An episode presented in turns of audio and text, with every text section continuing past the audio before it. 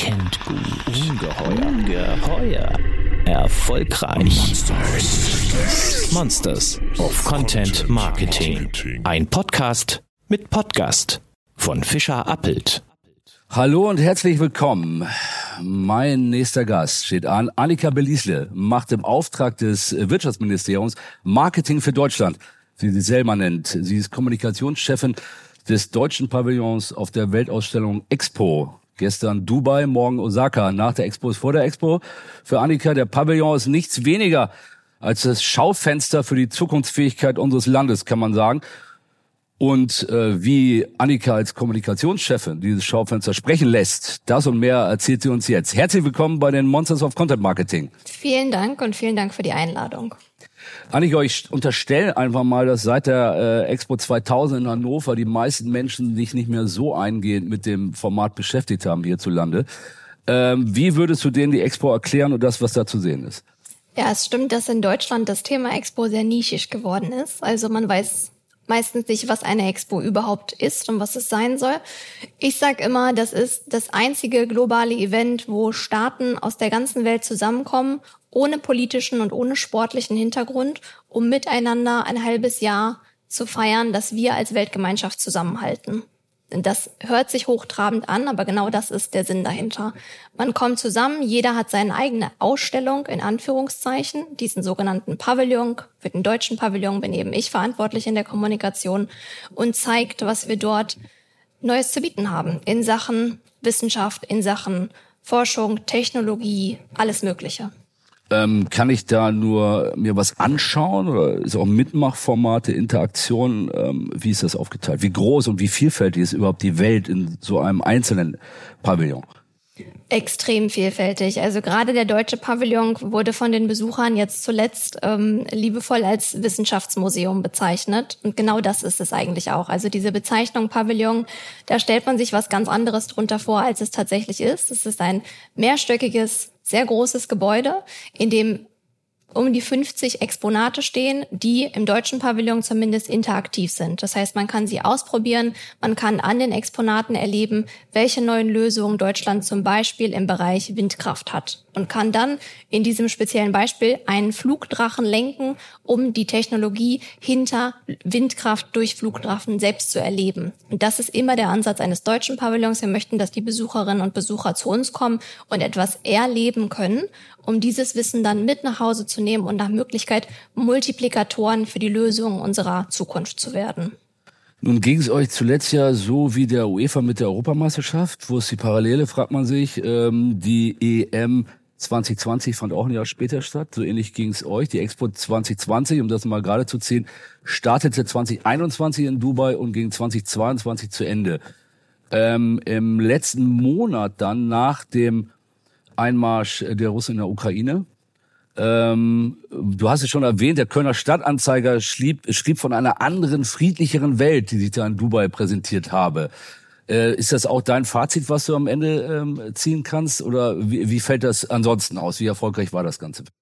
Also ich fand es extrem erfolgreich, aber es war tatsächlich eine bizarre Situation. Also diese Expo hat unter ganz besonderen Bedingungen stattgefunden. Zum einen die Corona-Pandemie, wie du schon angesprochen hast. Das ganze Event ist um ein Jahr verschoben worden und hat dann im Dezember 2021 auch nochmal diesen Peak an Corona-Zahlen mitgenommen, den auch Deutschland gesehen hat. Wie kann ich mir das vorstellen? Möchte kurz einhaken. Standen die ganzen Stände und Pavillons da schon? Ähm, nur ohne Besucher dann? Nee, also die Expo als Veranstalter ist dafür verantwortlich, Besucherzahlen zu regulieren oder nicht. Da hat der deutsche Pavillon nichts mit zu tun. Und der Veranstalter, in diesem Fall die Stadt Dubai, hat entschieden, weiterhin unbegrenzt viele Besucherinnen und Besucher auf das Gelände zu lassen. In Dubai, wie auch in den ganzen Vereinigten Emiraten, hat allerdings die ganze Zeit eine Maskenpflicht gegolten, auch draußen. Das heißt, alle Besucherinnen und Besucher haben immer eine Maske tragen müssen. Und wir im deutschen Pavillon haben dann wiederum darauf geachtet, dass Mindestabstände eingehalten wurden. Das war das eine, also die Corona-Pandemie und das andere eben ganz genau der Ausbruch des Krieges in der Ukraine. Und das war eine ganz merkwürdige Situation für uns als Vertreter Deutschlands, die dann auf diesem Expo-Gelände weiterhin arbeiten mussten, sollten, wollten. Aber in Dubai herrscht eine andere Mentalität, als wir das in Deutschland kennen. Ähm, und da wird nicht demonstriert und da wird auch nicht ähm, verkündet, dass man hier gegen zum Beispiel den Krieg in der Ukraine ist. Das heißt, wir waren entsandt vom Wirtschaftsministerium, wie du schon gesagt hast, aber hatten keine Handlungsfähigkeit, um als deutscher Pavillon unsere Solidarität auszudrücken oder sonst irgendetwas zu tun. Das heißt, auf dem Expo-Gelände selber ging diese heile Welt tatsächlich weiter was merkwürdig war, weil die Welt war nicht mehr heil. Aber dann wiederum musste man sich fragen, gilt das nicht die ganze Zeit schon? Es schwelen überall Konflikte und Kriege in der Welt, die wir in dem Moment, wo die Expo begonnen hat, auch nicht beachtet haben. Es, es war speziell, ja. Äh, muss ich auch noch nachfragen, ähm, für die ukrainischen und, und russischen Kollegen, galt auch für die vor Ort Business as usual? Oder wie war deren Verhältnis untereinander und wie haben die da weitergearbeitet? Ganz, ganz normal oder wie, wie kann ich mir das vorstellen? Also der russische Pavillon hat weiter Business as usual gemacht und ist in keinster Weise auf die Situation eingegangen. Ich kann nichts anderes erwarten von den Kolleginnen, die dort sind. Die sind selbst in keinster Weise beteiligt als solche. Der ukrainische Pavillon hat einen ziemlichen Wandel durchlebt. Ähm, der hat natürlich viel, viel mehr Besucherströme bekommen ab dem Moment. Und der gesamte Pavillon war ähm, wurde immer mehr mit Post-its beklebt und Zettelnachrichten aller Besucherinnen und Besucher, die dort waren. Und es war extrem beklemmend, den Pavillon dann zu besuchen. Ich selber habe auch eine Zettelnachricht hinterlassen, weil man sich das wirklich vorstellen muss, ein dreistöckiges Gebäude, in dem jede Wand beklebt ist mit einem beschriebenen Post-it und einer Nachricht der Solidarität. Ähm, kommen wir mal zur Kommunikation ähm, für die Expo auch in der Planung. So ein, so ein Pavillon wird ja etwa vier Jahre lang geplant und dann exekutiert. Ähm, darauf muss in all der Zeit die Kommunikation ja auch immer wieder angepasst werden in verschiedenen Phasen, ein bisschen dann zur Live-Kommunikation, vor allem auf Social Media während der Expo. Kannst du den Prozess mal, die vier Jahre mal kompakt zusammenfassen sozusagen und die verschiedenen Strategiestufen? Ja, also um das zu verstehen, würde ich gerne ganz kurz beschreiben, wie so ein deutscher Pavillon entsteht und woraus er besteht. Also der Auftraggeber ist das Bundeswirtschaftsministerium, das aber selber diesen Auftritt nicht durchführen kann und sucht deswegen meistens eine Messegesellschaft, die die Organisation übernimmt. Und das ist mein Arbeitgeber, die Köln Messe. Und die wiederum suchen dann eine Kreativagentur, ein Bauunternehmen, einen Eventveranstalter, der diesen deutschen Pavillon als Konzept aufzieht. Also wir brauchen jemanden, der uns die Idee dafür gibt, worum soll es hier gehen. Das war in diesem Fall der sogenannte Campus Germany auf der Expo Dubai. Jemanden, der das baut und jemanden, der dann täglich noch ein Eventprogramm im Pavillon organisiert. Und das ist das, was man am Anfang äh, erstmal suchen muss, bevor man dann in diese Umsetzungs- und Realisierungsphase gehen kann. Und nur die sechs Monate der Eröffnung der Expo sind dann die Zeit, wo tatsächlich Live-Zeit ist, wo wir vor Ort sind. Das heißt, für die Kommunikation geht es damit los, äh, dass man erstmal auf das Konzept wartet, weil bis man keine Marke und keine Idee für den Pavillon hat, kann man da auch relativ wenig tun. Da muss man aber natürlich andererseits damit anfangen, in dem Land sich erstmal ein Netzwerk aufzubauen. Also ich muss ja jetzt in Dubai Kontakte knüpfen, in die Medienlandschaft herausfinden, wie wird dort gearbeitet. Das ist natürlich alles anders als in Deutschland. Das sind so die ersten Vorbereitungsschritte. Das ist das Ziel ist dann auch, euren Pavillon in den Medien vorzuplatzieren, nicht nur in Deutschland. Ja, ganz genau. Also für den Auftraggeber als Bundeswirtschaftsministerium ist es natürlich immer sehr wichtig gewesen, in den deutschen Medien zu erscheinen. Es hat viel mit diesem Rechtfertigungsgedanken zu tun. Da werden Steuergelder für ausgegeben. Wir müssen zeigen, dass wir damit etwas Gutes tun. Und für mich wiederum war es natürlich auch sehr wichtig, in den lokalen Medien zu erscheinen, damit die Besucherinnen und Besucher zu uns in den Pavillon kommen möchten. Das ist also so Teil eins, sich erstmal aufzubauen. Und in Teil zwei beginnt man dann damit, die Social-Media-Kanäle aufzusetzen. Also wir hatten in unserem Fall Twitter, Facebook und Instagram und haben YouTube als Ablage für Trailer und ein bisschen Corporate-Videos benutzt und haben dann zusammen mit den klassischen PR-Kanälen erste Pressekonferenzen organisiert. Wir haben das Konzept vorgestellt. Dann gibt's sowas wie einen Spatenstich und ein Richtfest, also immer wieder so kleine Highlights, die man dann präsentieren kann. Und das Ganze in den sozialen Medien begleitet, auch immer schon mit einem Inhalt, der über den Pavillon hinausgeht. Weil es mir wichtig war, sich nicht nur auf den Pavillon als solches zu konzentrieren, sondern wir sind ja da mit einer Botschaft. Wir möchten Deutschland als sympathisches, als modernes Land zeigen. Wir möchten was über unser Land erzählen. Und diese Inhalte habe ich auch versucht, in den sozialen Medien zu platzieren, weil uns natürlich auch ganz viele User folgen, die nicht aus Deutschland sind und die dann etwas über unsere Sprache, über unsere Kultur lernen können, über das Land und so weiter. Und während der Livezeit selber ist man quasi 24 Stunden im Einsatz. Also der Pavillon hat zwölf Stunden am Tag geöffnet. Das heißt, ich brauchte schon zwei Schichten am Tag von KollegInnen in meinem Team, die in der Frühschicht und in der Spätschicht gearbeitet haben. Insgesamt waren das sechs Leute, immer zwei am Morgen, zwei am Nachmittag und zwei hatten frei die sich ihre Arbeit so aufteilen müssen, dass sie zu jedem Tagespunkt, Zeitpunkt und zu, an jedem Tag eigentlich für alles bereit sind. Denn es kann jeden Tag der Scheich von Dubai kommen und es kann jeden Tag sein, dass wir einen super Newcomer-Künstler im Pavillon haben, den wir auf Instagram vorstellen möchten oder oder. aber der kommt ja nicht spontan. Der kommt nicht spontan, aber der ist dann da, wenn er da ist. Und deswegen muss ich immer jemanden im Team haben, der sowohl klassische PR als auch Social kann. Der Texte schreiben kann, aber auch ein nettes Video zusammenschneiden. Und das war zum Beispiel eine große Herausforderung, als ich das Team zusammengestellt habe. Agentur auch mit vor Ort oder ist das Agentur mit bei der Vorbereitung des Ganzen? Spielen die eine Rolle? Kommunikationsagentur oder Eventagentur? Beides, ja. Also in Kommunikationsagentur gibt es nicht. Wir machen alles selber. Ähm, alles vorbereiten, umsetzen, posten und so weiter. Und die Eventagentur, die ist da. Aber die kümmert sich nur darum, dass auf der Bühne etwas passiert. Also alles, was wirklich rausgehen soll in Kanäle, das machen ich und das Team alleine. Ein Schritt möchte ich auch zurückgehen, äh, Medienarbeit. Stelle ich mir durchaus herausfordernd vor im arabischen Raum, wo man ja keine Kontakte in der Regel hat. Ähm, wie bist du da vorgegangen? Gab es Leute vor Ort? Gab es auch vom Wirtschaftsministerium Leute vor Ort, die bereits Medienkontakte verfügten? Zum Beispiel als Adresse fällt mir jetzt mal Al Jazeera ein, zum Beispiel in der Region, die wichtig ist. Ähm, wie, wie kam da was zustande? Also ich habe alles angezapft, was es gibt. Das fängt an bei zum Beispiel der deutschen Botschaft oder dem Konsulat. Institutionen aus Deutschland, die schon da sind und ohnehin Kontakte haben. Da habe ich erste Kontakte abgegriffen. Dann ist auch der Expo-Veranstalter selber sehr, sehr hilfreich gewesen, weil die KollegInnen sind von vor Ort und die haben sich schon in den letzten Jahren ein Netzwerk aufgebaut. Die haben auch immer ausgeholfen mit Kontakten zu bestimmten Medien ähm, aus der Region, aber auch aus der Stadt selber. Und die Zusammenarbeit mit den Teams dort ist eigentlich sehr, sehr einfach gewesen. Was natürlich auch daran liegt, dass es keine Pressefreiheit in den Emiraten gibt. Das heißt, die Berichterstattung ist immer positiv. Da braucht man sich keine Gedanken drüber zu machen. Ein positiver Nebeneffekt, falls man das so sagen mag. Ja, ähm, als Thema war Nachhaltigkeit stark gesetzt bei euch. Ähm, die pusht ja hierzulande zumindest jeder zurzeit. Ist ja fast schon, fast schon ein Hygienethema geworden. Ähm, wie habt ihr euch da abgesetzt und dafür gesorgt, dass Nachhaltigkeit mich noch fasziniert und auffällt? Also, was ich hier geht, wenn man Nachhaltigkeit hört, das Thema winkt man ja teilweise schon mal ab weil man ist ja täglich, hat man zur Nachhaltigkeit diverse Touchpoints. Ja, also Nachhaltigkeit ist tatsächlich das Thema des Pavillons selber gewesen. Ähm, die Expo hatte drei verschiedene thematische Bereiche und der Pavillon stand in dem Bereich Nachhaltigkeit, sodass sich sowieso das ganze Konzept darum drehen musste.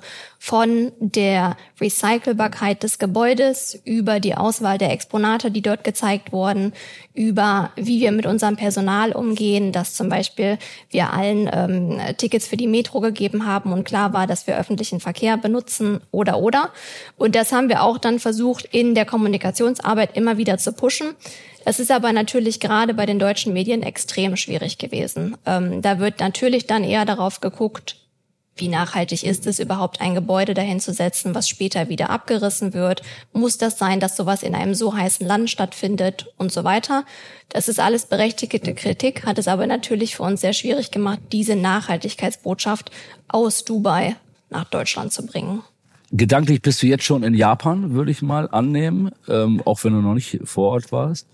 Ähm, die Arbeit läuft aber bereits. Was ist da das Thema und wie ist ja auch kulturell ein totaler Shift dann vom arabischen Raum zu Fernost? Ist Medienarbeit dann auch schon der erste Kontaktaufnahme schon angelaufen? 2025 Weltausstellung dort. Genau, also wir haben jetzt noch zweieinhalb Jahre Zeit. Das ist extrem wenig und liegt leider auch daran, dass die letzte Expo verschoben ja. wurde. Normalerweise hat man ein Jahr mehr Zeit.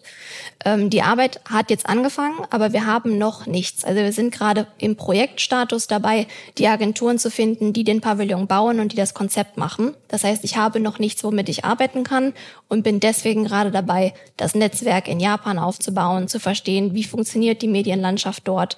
Und da gibt's natürlich einige sehr, sehr große Herausforderungen, angefangen mit der Sprache. In Japan ist es nicht so wie in Dubai, dass jeder Englisch spricht und dass der Großteil der Medien auf Englisch sendet. Ich spreche kein Japanisch ähm, und das wird eine große Herausforderung, wo man jetzt erstmal schauen muss, wo findet man denn die Touchpoints? Hast du Native Speaker schon im Team?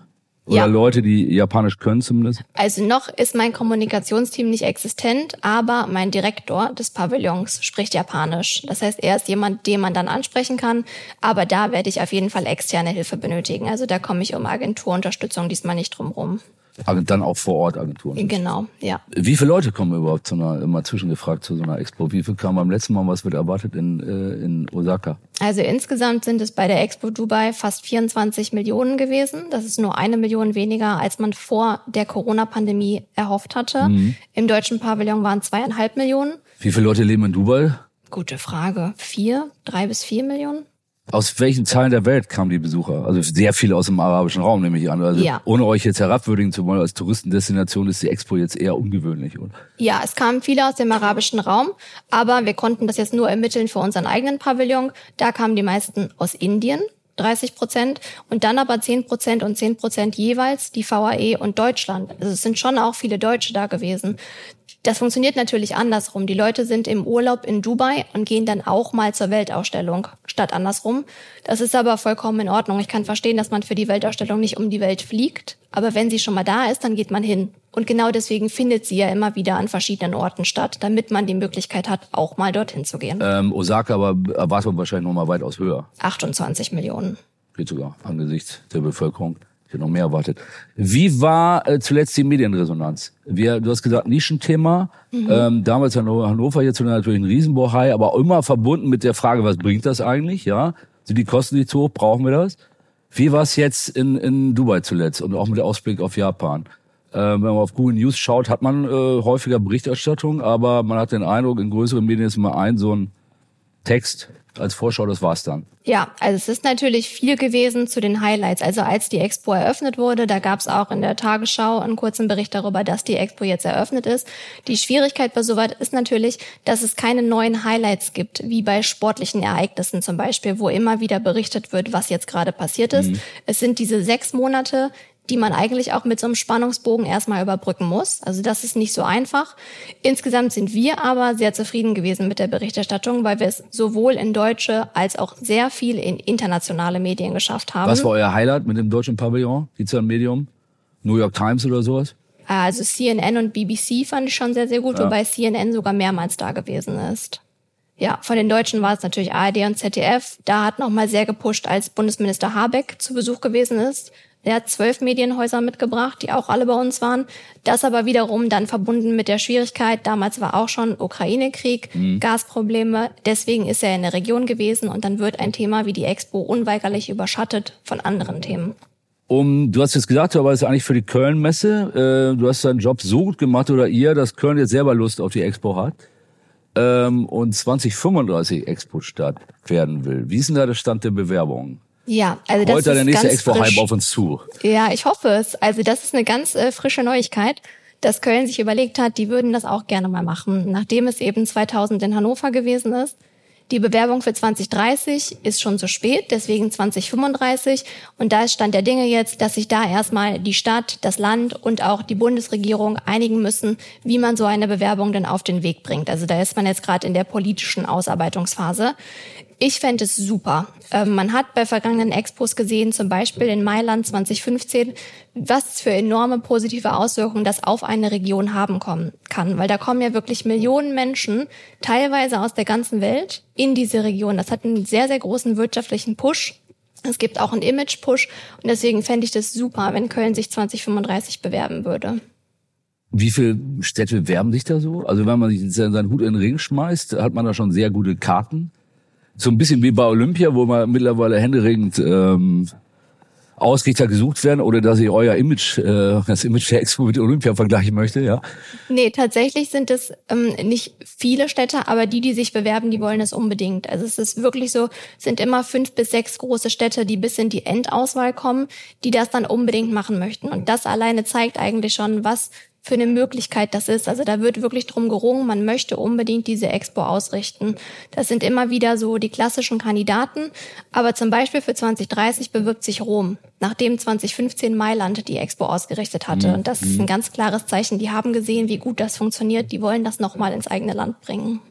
Ähm, die Zielgruppe von euch, von der Kommunikation, du hast angesprochen, ähm, ganz klar bei den Medien im Land des, des Ausrichters, also du willst selber Besucher anlocken. Ähm, ansonsten werdet ihr aber auch doch äh, Entscheidungsträger auch in den Fokus nehmen. Ähm, kannst du das mal erläutern, wen ihr wo adressiert? Das ja. ist ja recht breit. Schon. Also die Zielgruppen sind extrem heterogen, weil wir eben Leute suchen, die den Pavillon besichtigen möchten. Das können Menschen aus der ganzen Welt sein. Die sprechen wir auf Englisch an. Dann aber auch in Deutschland versuchen wir Menschen zu erreichen und ihnen davon zu erzählen, was wir eigentlich gerade für sie tun, um Deutschland im Ausland gut zu verkaufen. Dann die Entscheidungsträger, die im Hinblick auf die nächsten Expos Unterstützer werden sollen. Also es ist schon sehr, sehr schwierig gewesen, da alles abzudecken, was wir so suchen. Ähm, aber wir haben versucht, ganz gezielt mit einzelnen Medien zusammenzuarbeiten ähm, und haben dann auch immer wieder versucht, persönliche Geschichten in den Vordergrund zu stellen und nicht nur über den Pavillon als solchen zu berichten und haben das zum Beispiel geschafft, immer wieder Interviews mit Host oder Hostessen aus dem Pavillon in Lokalzeitungen zu bringen, sodass die Menschen vor Ort so ein bisschen einen persönlichen ja. Bezugspunkt zu der Geschichte Expo bekommen, weil jemand aus den eigenen Reihen gerade in Dubai ist und Deutschland da vertritt. Ähm, ich entnehme deine Schilderung, dass Medienarbeit oder klassische Pressearbeit, also klassische PR, ähm, überragende Stellung hat, auch im Vergleich mit Social Media. Das ist bei vielen Unternehmen zumindest ja mittlerweile anders. Äh, bei euch nicht so. Pressearbeit essentiell für euch, ne? Ja, es ist essentiell, weil es für den Auftraggeber am wichtigsten ist. Es ist einfach so, dass der Auftraggeber als Wirtschaftsministerium da einen etwas konservativeren Ansatz fährt und sehen möchte, wo wir wann landen, in der Süddeutschen, der FAZ und so weiter. Da muss man bestimmte Anforderungen erfüllen, um sagen zu können, wir haben das gemacht. Ich habe aber auch versucht, den Auftraggeber auf die Schiene zu bringen, dass auch Social Media extrem wichtig ist. Und es war mir auch während der ganzen Arbeit sehr, sehr wichtig. Ähm, wir haben uns vor allen Dingen auf Instagram konzentriert, weil es in der Region die meistgenutzte Applikation ist ähm, und einfach für den Pavillon sehr, sehr gut funktioniert. Und wir haben das im Vergleich auch zu anderen Pavillons sehr, sehr gut geschafft. Also wir hatten zwischenzeitlich 10.000 Follower und das war so die Marke, die ich erreichen wollte und da war ich dann auch ganz happy mit. Da war der schon vorn dabei insgesamt ja. im Vergleich zu den anderen. Ja. Ähm, das heißt, um Besucher vor Ort anzuziehen, Social Media eigentlich mindestens so wichtig wie Medienarbeit. Aber Wirtschaftsministerium im Nacken, Clipping, Clipping, Clipping. Ganz genau. Kann man das so sehen? Das ist eine gute Habeck, Clipping Show immer wichtig für ihn. Ja, auf jeden Fall. Fotos und Clippings. Social Media, hatte ich den Eindruck, äh, oder macht Sinn natürlich als Live-Kanal? Unerreicht, aber auch schon vorher habt ihr da ein bisschen vorher gegeben? Schon vorher. Also wir haben ganz viel versucht zu teasern, einfach dir diesen Vorgeschmack zu geben auf das, was euch da erwartet. Das wird ganz, ganz spannend. Wir haben die meisten Teile des Pavillons vorher nicht in Social Media gezeigt, sondern immer nur versucht, ein bisschen ja. den Reiz zu entwickeln, dass es sich lohnt, vorbeizukommen und sich das anzuschauen, was darin steckt. Ähm, das haben wir versucht, indem wir einzelne Exponate angeteasert haben oder auch ähm, Künstlerinnen und Künstler, die auftreten werden, dass man wirklich die Lust bekommt, herzukommen und sich das selber anzuschauen. Und es gab im Pavillon einige Instagrammable Spots, ähm, für die es sich wirklich auch gelohnt hat. Das waren, das ist, hat total gut ineinander gespielt. Das heißt, habt ihr die auch bewusst so eingerichtet als Instagrammable Spots oder ist euch das im Nachhinein aufgefallen? Eigentlich nee, das war bewusst so. Schon im Konzept, was wir bekommen haben, hatten wir angefordert, dass solche Spots mit eingebaut werden. Das ähm, ihr habt dann auch, dann müsstet ihr auch während der ähm, Expo eure Followerschaft da deutlich ausgebaut haben. Ja, extrem. Im Laufe. Ich also, glaube, begonnen haben wir vor der Expo mit zweieinhalbtausend. Dann auf 10.000 mhm. waren es jetzt. Ne? Andere Kanäle, TikTok, Hätte ich gerne gehabt, gab es keine Kapazität für. Also da muss man einfach bei so einem Zwölf-Stunden-Tag schauen, wo man bleibt. Ähm, wir haben sehr, sehr viele auch Pressegruppen gehabt, die zu Besuch gewesen sind, ja. die natürlich dann sehr viel Kapazität binden, weil immer einer meiner KollegInnen eine Stunde mit denen im Pavillon unterwegs gewesen ist. Wir haben insgesamt 570 Pressegruppen im Pavillon gehabt. Ähm, in einem halben Jahr kann man sich ausrechnen, dass das viel Zeit gebunden hat. Ähm, also, dass wir TikTok nicht gemacht haben. Es ist aber eins meiner großen Ziele für Osaka, das auf jeden Fall zu verwenden. Das heißt, da nochmal, ja, dann, dann ist ja schon ein Zeitpunkt erreicht, wo man den Eindruck hat, da fehlt was Wichtiges. 2025 ohne TikTok, wenn es so weitergeht, wahrscheinlich schwer denkbar. Wer weiß, was wir bis dahin sonst noch haben. Vielleicht haben wir schon wieder die nächste App. Kann sein. Ähm, nochmal zurück zur Pressearbeit, äh, was eben sagtest. Ist das wirklich so, dass auch deutsche Medien dann vorbeischauen Kosten auf sich nehmen, sich das vor Ort angucken intensiv oder sind es dann eher Korrespondenten vor Ort oder Leute, die eh bei Habeck mitgeflogen sind? Wer da, wer da so von, von deutschen Medien vor Ort? Alles, was Rang und Namen hat, ist da gewesen. Also wirklich jedes Leitmedium, die teilweise das verbunden haben mit anderen Veranstaltungen. Habt ihr auch eingeladen? Wir haben einmal eingeladen, ja. Also auch Journalisten genau, eingeflogen. In eine kleine sozusagen. Pressegruppe, Okay. weil das auch Steuergelder sind. Ja. Aber ja, auch das haben wir gemacht. Aber an sich ist es, hat es so gut funktioniert, dass die äh, Journalistinnen und Journalisten von selbst vorbeigekommen sind, weil sie darüber berichten wollten. Und ich bin immer sehr froh gewesen, wenn sie vorbeigekommen sind, weil wir auch Berichte gehabt haben von äh, Journalistinnen und Journalisten, die nicht da waren und sich dann etwas zusammengeschrieben haben von dem, wie sie glaubten, wie es ist. Und die, die bei uns gewesen sind, haben fast alle gesagt, hätte ich nicht gedacht, dass es so gut ist. Und Aber die Kaltschreibe funktioniert froh. nicht so bei der Expo. Nee, Vom Schreibtisch. Okay. Gutes Learning für die Kolleginnen und Kollegen da draußen. Ähm, du hast jetzt äh, Dubai gemacht, du wirst Osaka machen. Dann kommt äh, vor, hoffentlich Köln, kommt noch eine. Ähm, ist das was, was man ewig machen kann? Weil es ja auch mal ein kulturelles Schiff, hast du wie so ein Diplomat? Also ich finde es schon spannend, immer wieder was Neues zu machen. Ich bin jemand, ähm, die sich sehr schnell langweilt und deswegen ist es immer wieder ein Kick, sich da ganz neu einarbeiten zu müssen mit einem neuen Konzept, mit einer neuen Kultur, einer neuen Medienlandschaft etc. Es ist aber nicht sehr, hm, wie soll ich das sagen, familien- und Settle-freundlich und deswegen muss man da mal ein bisschen gucken, wie lange man dazu Das heißt, du hat. hast gesagt, ein halbes Jahr vor Ort, aber vorher immer wieder. Ja, für vorher immer wieder auf Zeiträume auch. Dienstreisen und man ist zehn Monate bis ein Jahr vor Ort, weil man ja ein gutes Stück vorher da ist und noch ein bisschen nach der Expo, also eher ein Jahr. Okay, dann wünschen wir dir jetzt alle, dass 2035 äh, in Köln auf heimischem Ground deine äh, Karriere gekrönt wird und du dich damit setteln kannst. Vielen Dank, dass du da warst, Annika. Sehr, sehr gerne. Bis zum nächsten Podcast mit Podcast. Für weitere Monsters of Content Marketing. Schaut nicht unters Bett. Schaut unter www.fischerappelt.de.